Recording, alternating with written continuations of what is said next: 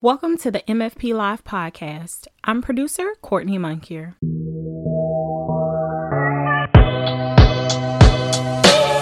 This episode of MFP Live, Donna Ladd and Kimberly Griffin's guest is comedian, musician, writer, and military veteran Rita Brent. In this episode, the three discuss the way Brent's willingness to try different things led her into comedy, as well as opening doors to the many places that her career has taken her. They also discuss her desire to always stay connected to Mississippi, as well as her exciting new upcoming projects. The multi hyphenate creative is a Jackson, Mississippi native and a graduate of Jackson State University, where she earned her bachelor's degree in mass and speech communication. She is a former radio host and producer for Mississippi Public Broadcasting and was a drummer in the 41st Army National Guard Band.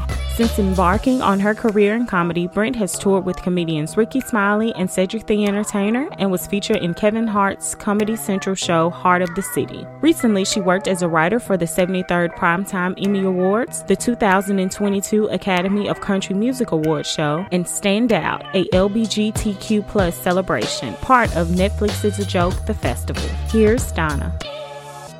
Welcome, Rita. Hello, Donna. Kimberly, thank you so much for having me. Oh, we're we, we couldn't be more thrilled. But the first thing I'm going to get you to do, just to set the table for folks, is talk some more about growing up in Jackson. I think you were born here, right? Is that right? Yes. If I'm not mistaken, my mom is yeah. probably listening. I was born in Baptist Hospital in Jackson. Like, yes. Close to here. I get it. And so talk about growing up in Jackson a little bit and what it was about Jackson that kind of and being a kid here maybe or a teenager here that kind of put you on this path? Yeah, as my mom describes my birth, it was very quick. I guess I was ready to get out and get started. Growing up in Jackson, to me, was great. I went to John Hopkins Elementary, then I went to Power APAC, then I went to Northwest Middle School, and then Murrah, and then Jackson State University. I went to Tougaloo for a brief time as well. But I enjoyed my time growing up in Jackson as a child. I went to church a lot because my mother, as a musician, and that's where I got my start in the entertainment business, basically. Not saying church is a business, I guess it is, but she put me on the drum set at the age of eight. And so I began playing music with my mother. And she was the one who put me in talent shows, and she would accompany me on these talent shows. And she was slick, my manager, when I was young. And I really, we really didn't see it that way. It was just a mom and daughter duo. But she would coach me on showmanship when I was at these talent shows, and she would pray with me before the shows.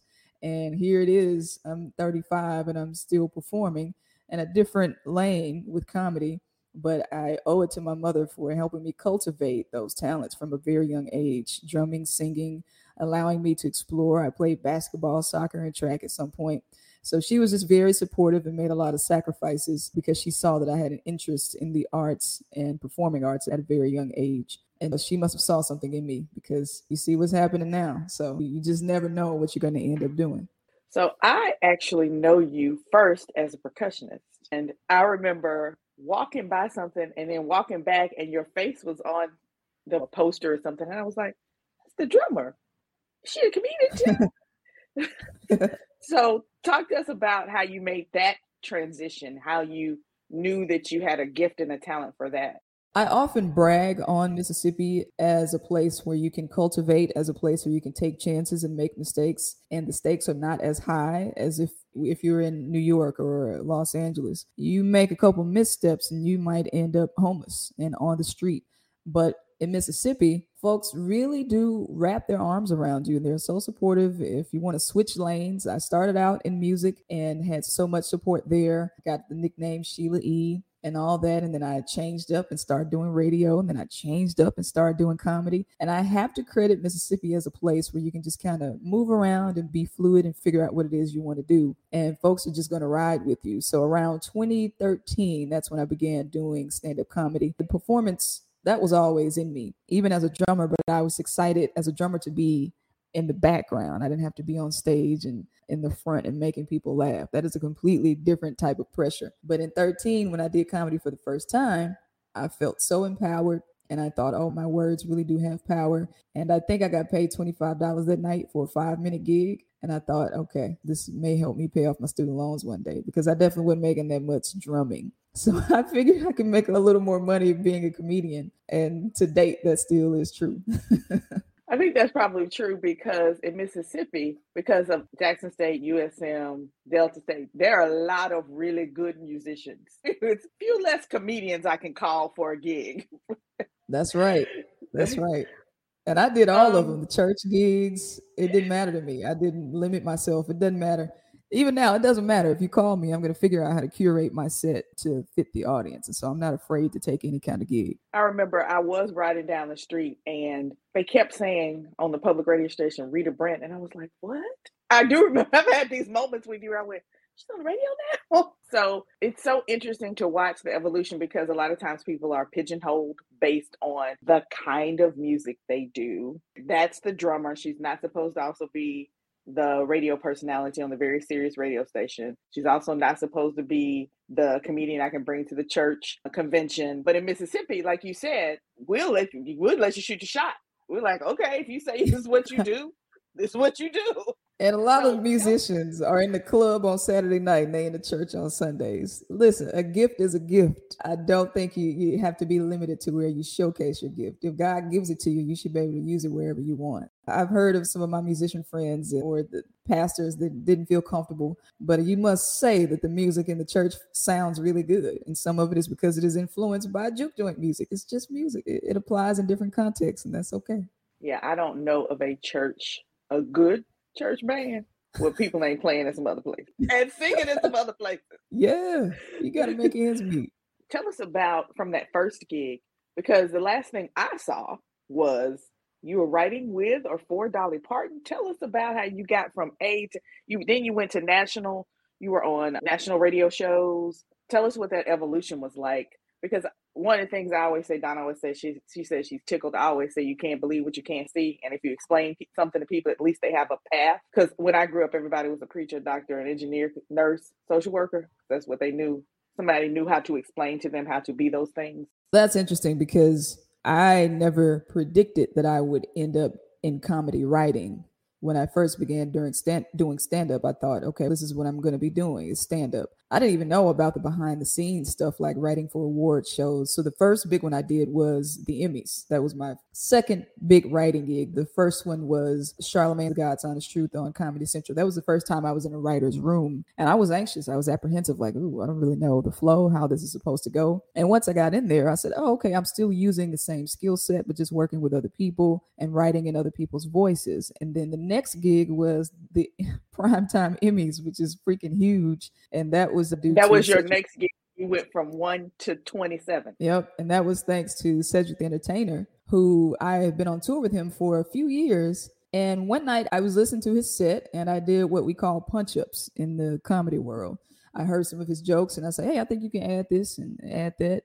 And I think that gave him the idea that, oh, this girl can write. And so he was responsible for getting me on the Emmys. And then that has just been a domino effect. I met a man who's very well known named Jon Macks, and he was on the writers team as well for the Emmys. And so he helped me get on the ACMs, the Academy of Country Music Awards. I wrote for that. MusiCares, where they honored Joni Mitchell as Person of the Year. And it just keeps coming. The writing gigs just keep coming. And so I think how I got those things is just not being afraid to take chances. If you put yourself in a box, you're going to remain in that box. But if you see an opportunity, I don't really know how I can do that, but I can prepare for it. That's the thing. You don't have to know how to do something when it's offered to you, as long as you are willing to prepare for it and then get in there and make a good impression. And once you do that, things will just continue to keep happening for you. I was thinking about this earlier. Kimberly and I, we run a nonprofit now. And as we've learned, it's all hustle in some way or another. You got to meet people, you got to you got to bring in revenue, the whole thing. I think for, both of us, running nonprofits a whole new kind of hustle to get out there and find donors and all that. What I was wondering listening to you talk just do you really have to hustle to meet certain people or or do those things happen more organically for you? Ooh, that is a really good question. For me, I think it's been more organic. Just ending up in spaces and then doing the work, making a good impression, being professional, not causing a bunch of dust ups where people don't want to work with you because half of it is talent I may even say 25% of it is talent. The other 75 is professionalism. Are you going to show up on time for the gig? Are you going to contribute? Are you a person that people can recommend to other people and not be embarrassed? So I think it's a combination of both. It has been meeting people organically because I'm not the one who's going to run up behind folks. I am an introvert, a full blown 100% introvert.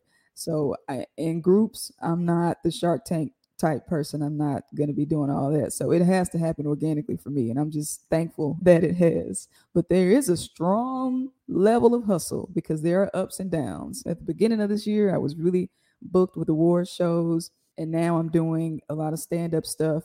And as an entrepreneur, as a creative, you give up sometimes you give up financial stability but you have freedom. When i had the 9 to 5 i had more financial stability but i didn't have the freedom to create. So i appreciate where i am now. Where it's a mixture of building my financial stability but also having the freedom to create and not having to answer to anyone. Because i used to be afraid when i was in the military where am I going to get in trouble if I post this on social media? Especially, I'm so glad I wasn't in the army during the Trump years because they would have kicked me out.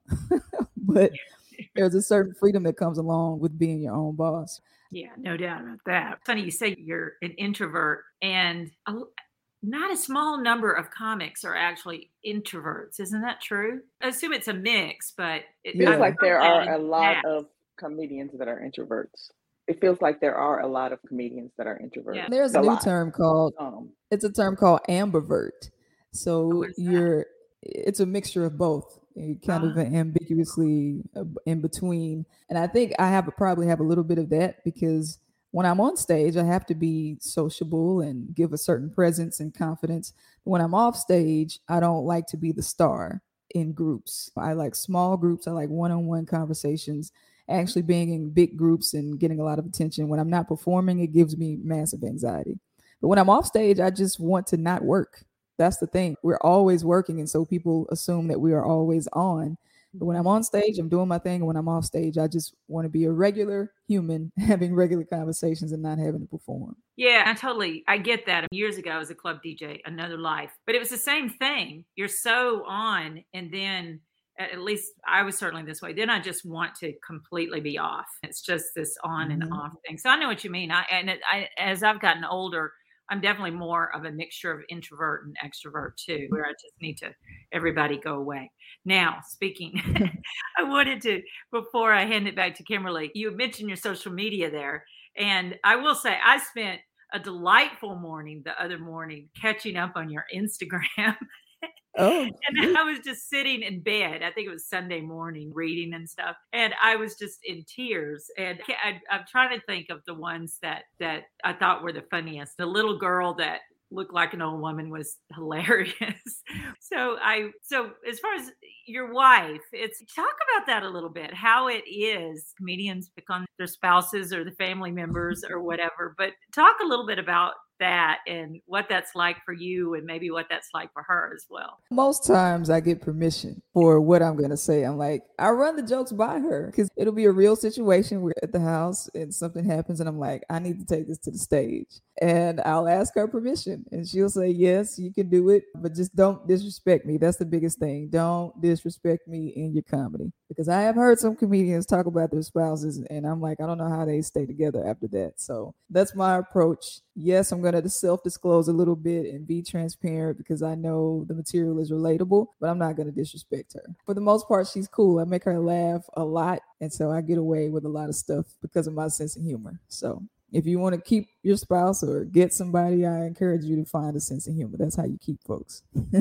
oh, I love that. That is one of my favorite sayings. That is not my ministry. When people ask me to do stuff that is not even close to my skill set, like, it's not what I do. We talk a lot on here about brain drain in Mississippi. We talk a lot about challenges with staying and living in Mississippi, particularly for young folks, particularly for young people who want to start a family, recently married, all those things, worried about school systems, worried about what's what's the next thing that's going we're going to be at the bottom of what next list. I don't know where you live now, but I know you're here a lot and you're still part of our community. What has kept you here? I think you've talked about it a little bit and what challenges you while you're here. We live in Atlanta right now and New York was just not my vibe. And see when you go other places, you really start to appreciate where you came from. So there's always a lot of hype about these bigger cities. But with bigger cities also come bigger responsibilities. And when we were in New York, it was challenging. We weren't used to the transit system, getting on trains and subways. We were spending like $600 a month on Uber to get around sometimes. It was a really fast paced place and hospitality wasn't there. And that's just not what we're used to. So what keeps me coming back to the South, it's it's part of my identity. How I speak, how I treat people is all due to the South and how I was raised and the people that I was raised by. And you can be in a place and acknowledge that it has flaws, but not want to abandon it. So I will never abandon Mississippi because I, I, see the potential, I see the progression, I see the growth, and I want to be a part of that. I don't want to leave Mississippi and come back and oh wow, when did all this progress happen? And I wasn't a part of that. I don't. I never want to alienate where I came from because Mississippi made me who I am. Yeah, that's it. And I'll always come back home because the love is unmatched. It is unmatched. I have maximum support at home, and I want to be a part of change, the change for the better. Like when the flag got taken down, I was so excited that I had spoken on this and I had st- stood on the Capitol and protested. So I want to be part of the change that I want to see. What are some other things you'd like to see done differently in Mississippi or some other changes that you're maybe working on or sending good vibes about? It's simple stuff like more pedestrian walkways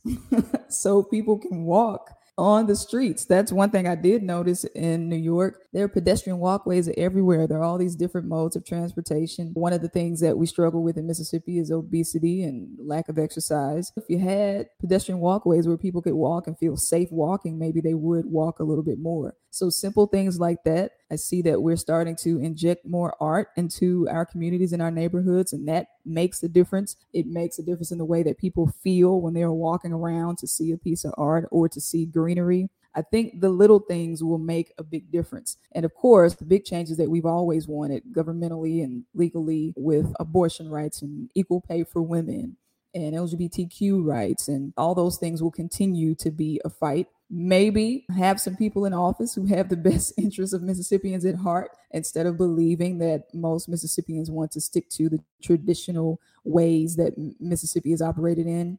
Uh, having some younger folks, many people are like, Rita, you want to be the mayor? I'm like, no, I don't want to be the mayor.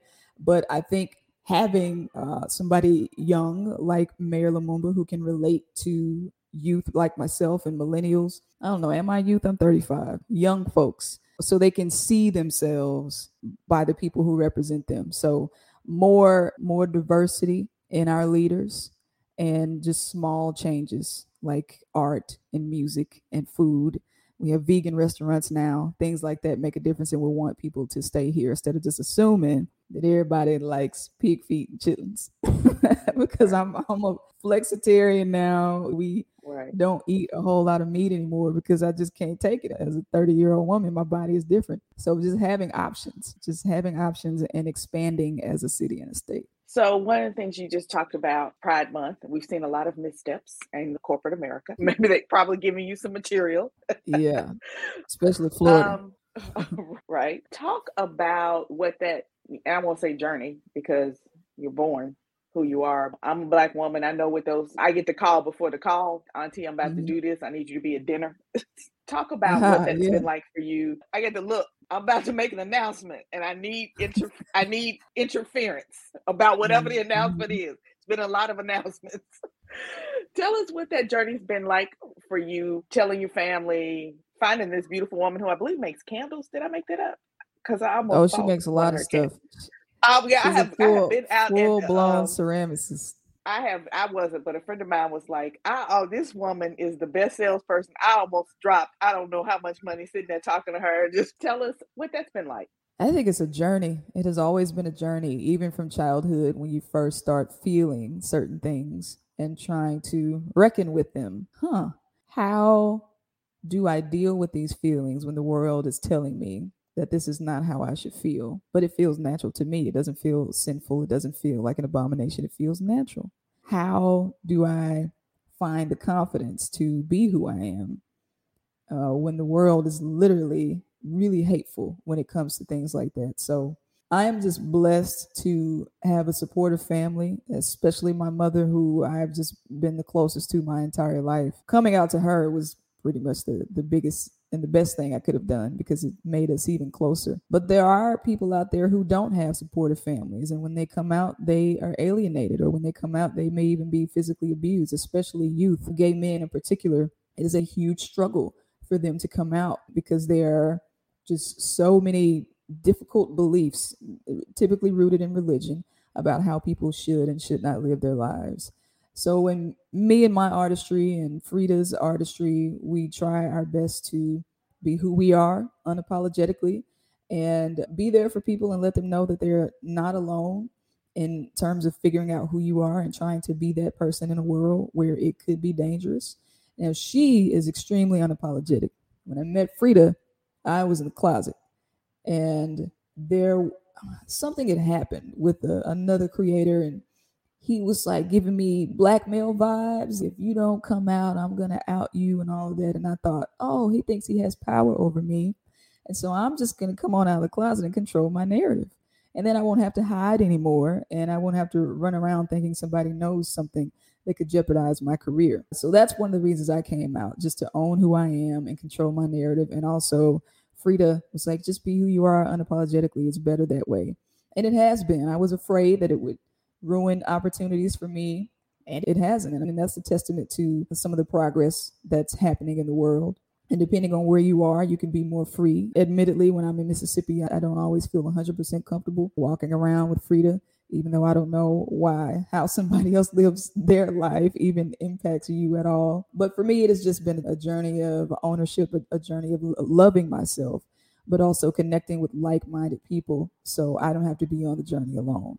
Rita, we've had people on here talking in various ways about some of the anti LGBTQ attitudes and efforts and all of that within the state. And I know you saw the stories about the Ridgeland Library, the attempts to censor, or they said later, censor display, but I think it became that over time, that was celebrating pride. And one of the things that a lot of uh, people will tell us is that when they were younger, going to the library or accessing certain kinds of media or other materials we're not talking about pornographic stuff as the as these people like to try to say things are but just to understand some of these feelings or and say that you're okay that it's all of these things but that people have said that those were very powerful things for them to be able to access. So i'm i'm curious whether that was that was something that you had done as you were growing up as far as seeking out seeking out materials or books or people to talk to or whatever to help you you through the nav- navigating this journey, as you called it,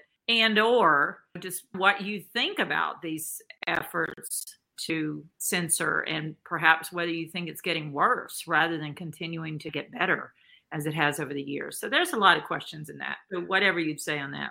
Yeah, I can't say that I sought material to figure out what it was I was dealing with. I sought unconditional love mm. then now. That's all I wanted. Right. I couldn't get that from a book. I wanted my mother to love me regardless. I wanted my friends to love me regardless. And that's all I sought.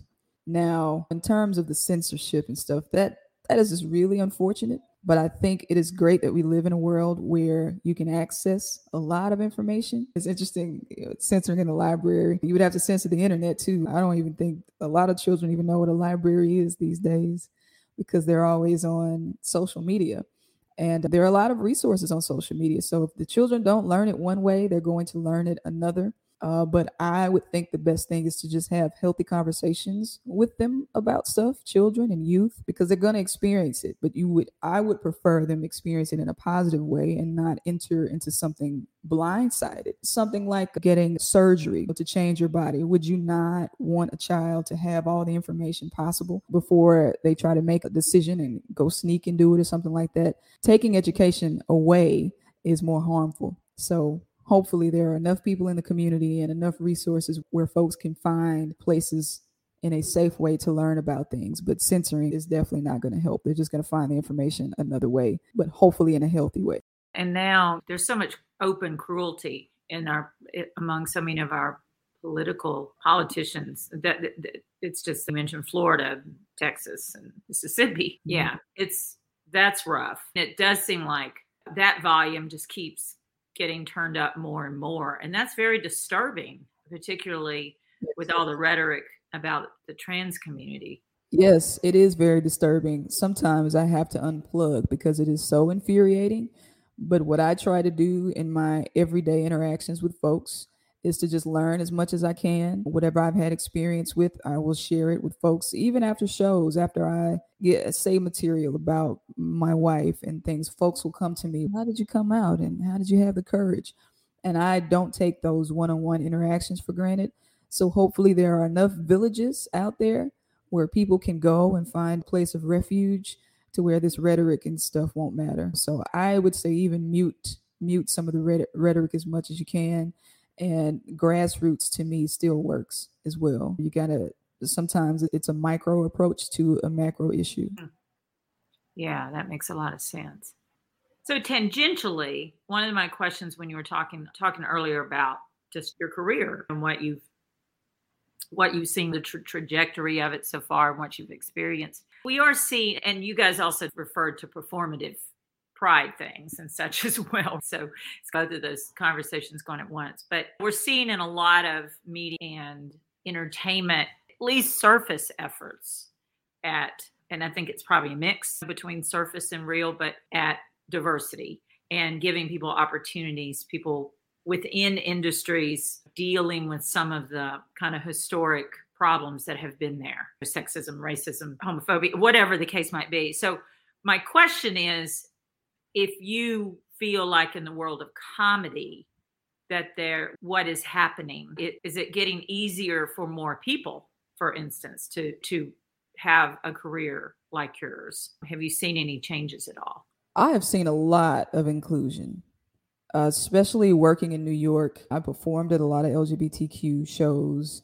They're a trans comedian and they're able to have trans material and people receive it well because funny is funny. And I've seen inclusion. I've seen very focused attempts and passionate folks who are like, we are going to be seen no matter how much you try to hide us or diminish us. And that is just, that is extremely encouraging. Things will always be underlying, there will always be underlying attempts to silence. But as long as you have folks who are willing to fight back against those things, I think that is very important. Even having conversations like this is important because sometimes things are happening and folks don't even know they're happening. They don't even know that their allyship is needed or their support is needed. So I'm not in the business of allowing people to silence me.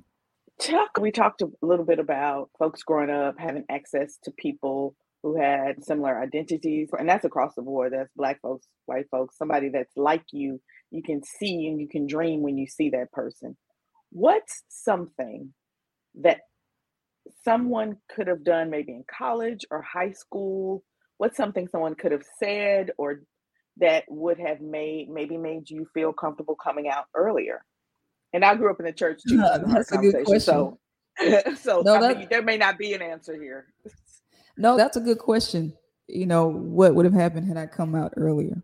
I don't regret coming out when I did and how I did it. It was pretty badass. I was on stage at the Alamo Theater in front of a crowd of 525. Okay, you got to go with that story. Keep going. Start from the beginning and keep going. That's yeah. Story. Y'all haven't heard about this. I'm surprised no. the gossip didn't get to you. well, in 2019, like that.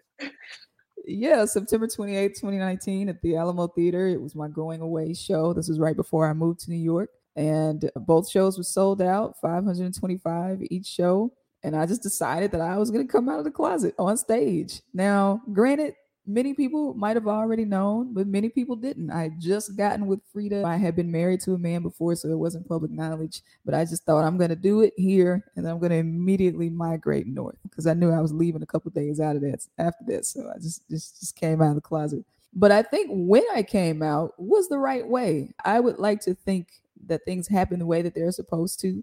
And my main quote that I live by is what's divine can't be denied. So no matter what happens, I know that the destiny that has already been determined for me is going to happen. So I don't try to interfere or hinder anything that happens. But to answer your question, could anybody have said or done anything differently to make me come out earlier? Maybe just saying that you're not alone and that you're seen because there are a lot of people still in the closet in the South out of fear of how the church is going to react or out of fear of how the family is going to react.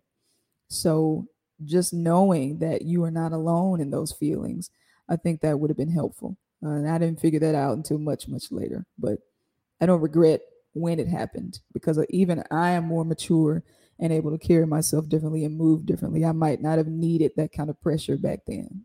Yeah, it's so interesting because the church situation is really interesting. I'm United Methodist, and we are probably about to have a church split. On one hand, that's difficult, but I'm like, everybody needs to know where we stand right now. If you need to know what yeah. side of the aisle you're, what do you believe instead of this? Don't ask, don't tell, vague. You need to know because I always because I always think my mother and her not as enlightened as she could be, but I knew what she was trying to say.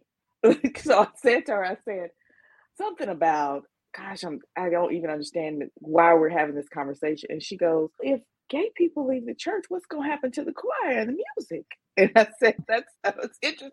Mama, maybe you need to say that to the people.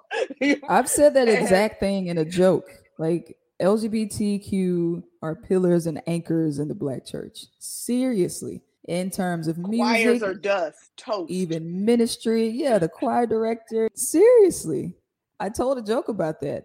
And if I am a person of LGBTQ plus identity in the church, you're not going to spew hateful sermons and call me an abomination and then get to use my talent. I'm quitting as a choir director. As soon as you start right. talking to the abomination stuff, I'm quitting. so You're that is very hypocritical. That's hypocritical to condemn folks, but then try to use them for their talents. That's just not fair. But many churches, they are progressing. Come as you are, and all are welcome, which is the way it should be which is the way it should be. God is love. My mom taught me that. And who you choose to love is your business. It is your business. And it is so interesting how certain preachers pick and choose what they're going to maximize in terms of pointing out the sins. And a lot of times they doing stuff they don't have no business doing. And you have to wonder if you're focusing on this thing so much, or what are you dealing with on the inside? Are you trying to suppress something? So it gets layered and it gets really tricky but i think the biggest thing is just to lead with love at all times as much as possible because all the division and all the different categories that that stuff it only divides us even more so just lead with love and respect people you don't even have to understand to not mistreat people that's it you don't have to understand but just don't mistreat people listening to y'all talk about this and just thinking about just some things are coming back. And one of them was when we, when Todd Stauffer and I started the Jackson Free Press, which is 20 years ago this year. One of the things that we were very determined to do is, as you guys know, is distribute the newspaper in all of our zip codes, all of our uh, the whole city. None of this just put it where you're you want the advertisers that which was so popular among a lot of newspapers that weren't historically black papers, right? The reason I'm saying this is early on we had no money at all. and so we were we he and I were driving this old Toyota Torset Tercel around the city and setting up distribution spots ourselves. And so in a lot of parts of the city that meant there where there aren't as a big as variety of businesses as say Northeast Jackson, that meant beauty shops and barbershops and barbecue places, etc. And people thought we were a little crazy when we first showed up and asked to put the newspaper there, a little distrustful, which I don't blame them. But the whole purpose of telling this story is to say that when we started the paper 20 years ago, it was there was a lot of fear just in there was a lot of fear about talking about a lot of things, direct race issues, race history that had been hidden. But there was a lot of fear about talking about there's the old car. That's hilarious. Or one like it. But there was a lot of fear talking about anything publicly and in our media right here in Jackson, anything to do with LGBTQ plus. Not that we called it that then, but issues then. And so when we were distributing the paper and we were just we weren't making a big deal out of gay issues and homophobia in the beginning. We just included people with their husband. We had a man to love or whatever, our power couple or something, and it was a gay couple. And we did run into some, the reason I'm saying this is that we ran into some pushback early on in parts of this, like some barbershops and beauty that people would talk to us about that. But the truth is, nobody kicked the paper out. They just were like one one guy, one barber said to me, "We're not so sure about that gay stuff." But that was one of our best and most loyal distribution places for years. And the reason I just tell that story to say people it was a certain amount of just needing the conversation to happen, I think, and not in this fraught kind of way. It was just normal and mm-hmm. just what and so that was I don't know, you guys just brought this memory back. So I'm just thinking about it, but it was just this normalization of the fact that we have a wide variety of people in our city, all over our city and in our state. And I don't know, I don't know what the question is in that, but I just wanted to share that story because I feel like we have seen so much change on this over 20 years, which kind of culminated, I'll tell this one too, culminated for me when the legislature was passing 50, HB 1523, and so many Black legislators stood up and just passionately fought against HB 1523, just as a dis- discrimination, the whole thing. And I felt like I was I was very tearful because I was like, this is it. I wish all of us could be moving together like this. But anyway, I'm just wondering what if you have any comments about any of that. But you're right. Some people have beliefs for a lifetime just because that was what they were taught and they've never been introduced to anything differently. That's often all it is. When you get to talking about Christianity and somebody brings up a Buddhist principle, you're like, oh, that's not devilish. oh, that's not bad. But we're taught Jesus only just Jesus. There are songs out there that are crapping on other people's religions, and that's how they grew up. That's all they know. That's how you grew up. That's all with Christianity. But it's just a willingness to be open, to just hear folks before judging or before condemning. And so I'm so glad that Barbershop allows your publication to keep running because after you just let it pass, you'll realize, okay, this really isn't bad.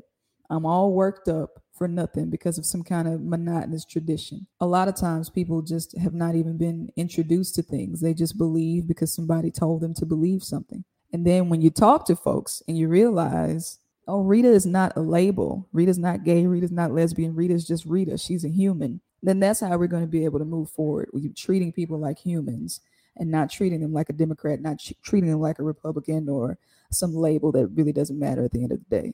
I may have said this before on the show, but I can't remember what House of it may have been Al Gore who said this. I don't remember, or someone like that who was the child of a senator or House rep who grew up in D.C., but his dad's Senate seat or rep seat was in Tennessee. But they were people were friends, and so what happens is I know Rita's having this terrible day.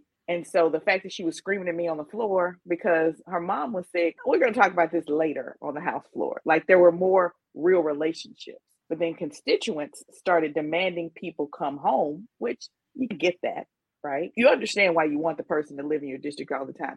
It hurt the ability to see the other person as a human. And so you are having it's mm-hmm. easier to otherize the other party because you don't ever talk to them. You don't ever spend time with them. You don't ever have hardly ever see them except what is what they say, and you don't know what's going on. So I think it's an opportunity. I think it's always good to participate in civil, because sometimes they are, but civil opportunities to learn more about people that don't think like you, because it keeps and you I don't even, right. Yes, and if we are really honest, some people are not interested in those conversations because That's they're more right. concerned with power. They're more mm-hmm. concerned with power and marginalizing other people keeps right. you in power.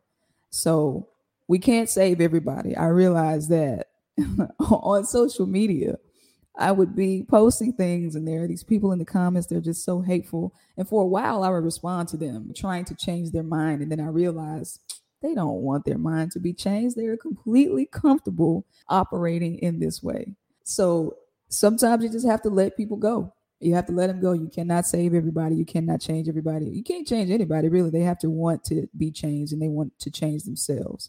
So all I can do is be the best person I can. And maybe at some point it will influence them to seek some kind of actualization. But we know that some folks are obsessed with power and marginalizing others gives them that. So they they don't want change. And when you people aren't talking to each other, you keep them separated and they don't know what's going on.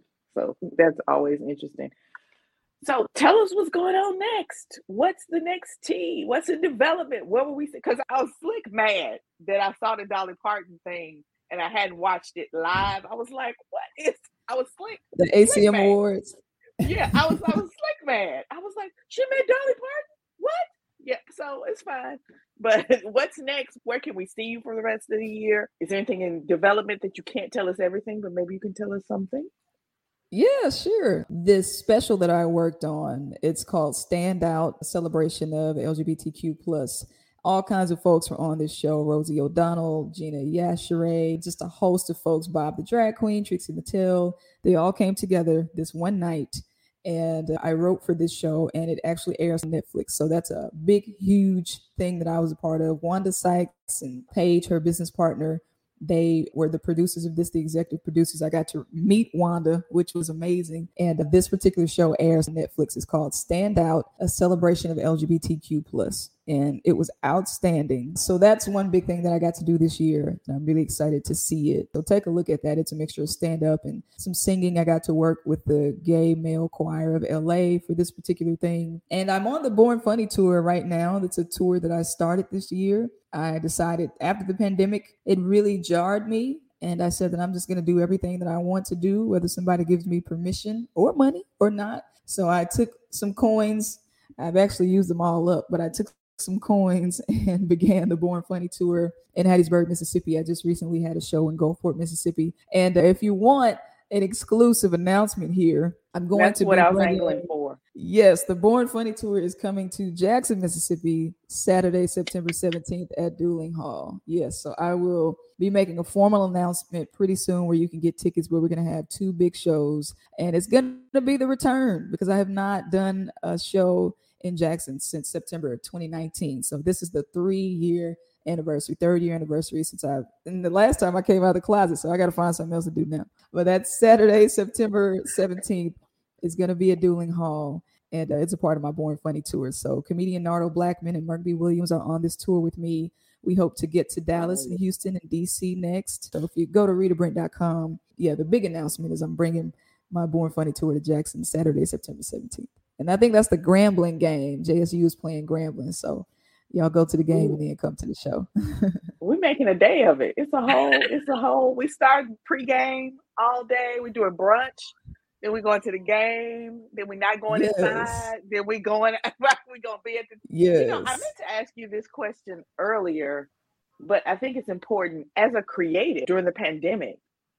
What did you do to keep your work product out there? Because for a while you didn't have any in-person shows like it just wasn't happening. What was that like?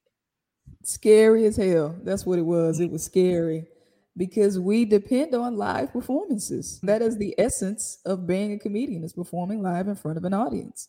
And i was like oh man what are we going to do? I was talking to frida and we started our little show on patreon the rita and frida show. We're going to get back to doing our podcast but i started getting requests to perform virtually. And at first I was like, eh, I don't know about that. That's gonna be kind of weird because Zoom is weird. People are weird on Zoom.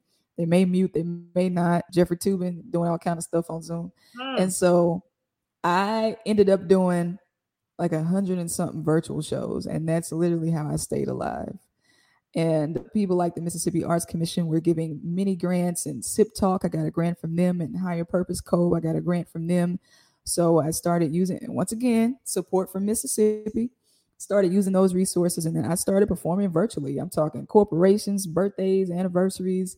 I started the Rita Brent report as well, where I do wow. the news, but I do it satirically. So it's informational, it's informative, but it's also funny. I need to bring the Rita Brent report back as well. It's just a lot of work. So yeah, during the pandemic, I was able to get some much needed rest. You also get creative and find new ways to rejuvenate yourself. And so I did that with the virtual shows, and that was amazing. And I'm still doing virtual shows. If somebody is interested, if you don't want to do something in person and you want to make your company meeting or your company party funny, uh, yeah, just holler at me. I'm doing in person and virtual now, and that's a skill I didn't even know I had.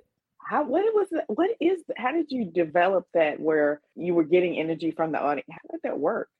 Fascinating. Well, they do the comments for one thing. I tell people get in the comments with your responses. So people would either be putting emojis or they would be talking to me about my jokes, and then I would respond to them. So it was half improv, half prepared material.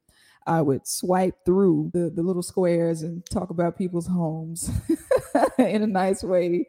Maybe not so nice all the time, but it's a mixture. You have to improv because people can see what. So if you see a cat over somebody's head in the background, you have to say that on the Zoom because it's funny. And if the crowds were small enough, I would have them unmute themselves. So like maybe 50, 60, 100 people can be unmuted. But if it's four or 500 people, I think the most I performed for was like eight, 800 to a thousand with Delta Sigma Theta, a, a gig I did. But if it's a small group, they can unmute and I can actually hear them laughing. So that was just amazing to to have access to that during the pandemic and I was still able to make songs. So I did the quarantine shuffle. I did Kamala. I don't know if Kamala was during the pandemic. I think she was before the pandemic. I can't even remember when I made that song. And then I made I Deserve to Be Alive, which is like my version of What's Going On by Marvin Gaye. And that was around the time that there were a wave of police brutality situations happening. And I just I said I don't feel like being funny. I'm going to use my voice musically this time. Yeah, during the pandemic, whatever I felt, I just tried to release it through my artistry. Yeah, we didn't even get into comedy as protest. That's for the next occasion. And I'm bookmarking that if there may be an MFP event where we may want you to come back after, you know, before or after doing the your next time in Jackson because sounds like this would be a great fit and a great opportunity. I'm going to turn it over to Donna. right now, it's like I was listening to you, by the way, Rita, talk about the Zooms. And mm-hmm. man, Zooms are exhausting. Although I do being able to sit and interview someone like you with sweatpants on or whatever from the waist down. But but yes. I hear it's and I can imagine what you did on Zoom and having to have Eh, eh, eh, it's hard enough to teach classes and such on Zoom, but this mm-hmm. idea that you were doing comedy, you were explaining that. I'm like, oh my God, I can't, that is so much hard work. You talked about hard work and yeah. putting it in earlier in the show, which I think you know what you do is hard work. And we we totally appreciate that because we all get to i get to guffaw at you on instagram but i know there's a lot of work that goes into what you do. And i'm really telling people just go look at instagram now because there's some great bits on it thank you so much for doing this. This is amazing. Really do want to have you back. We are celebrating the free press 20th anniversary this year so we might be get in touch with you about something related to that, which might be what Kimberly is alluding to okay, to. congratulations. That is Thank no you. short amount well, of time you know, we, to do something. Seriously. We took in the JFP now under the Mississippi Free Press. So it's been 20 years of this. It was really great to get it all back together. And so we're trying to figure out what's happening next. But thank you for keeping us yeah. laughing out there and for representing Mississippi so well. That's a big one right there. So thank you. My pleasure.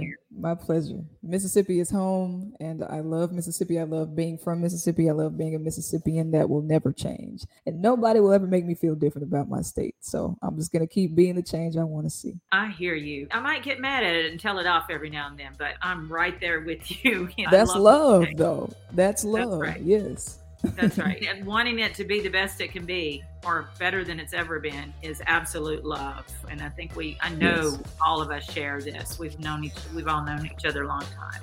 Thank you, Rita Brent.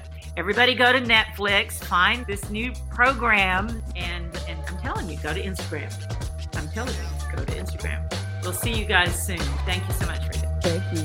MFP Live is a production of the Mississippi Free Press reader supported solutions journalism for the Magnolia State. You'll find it at mfp.ms.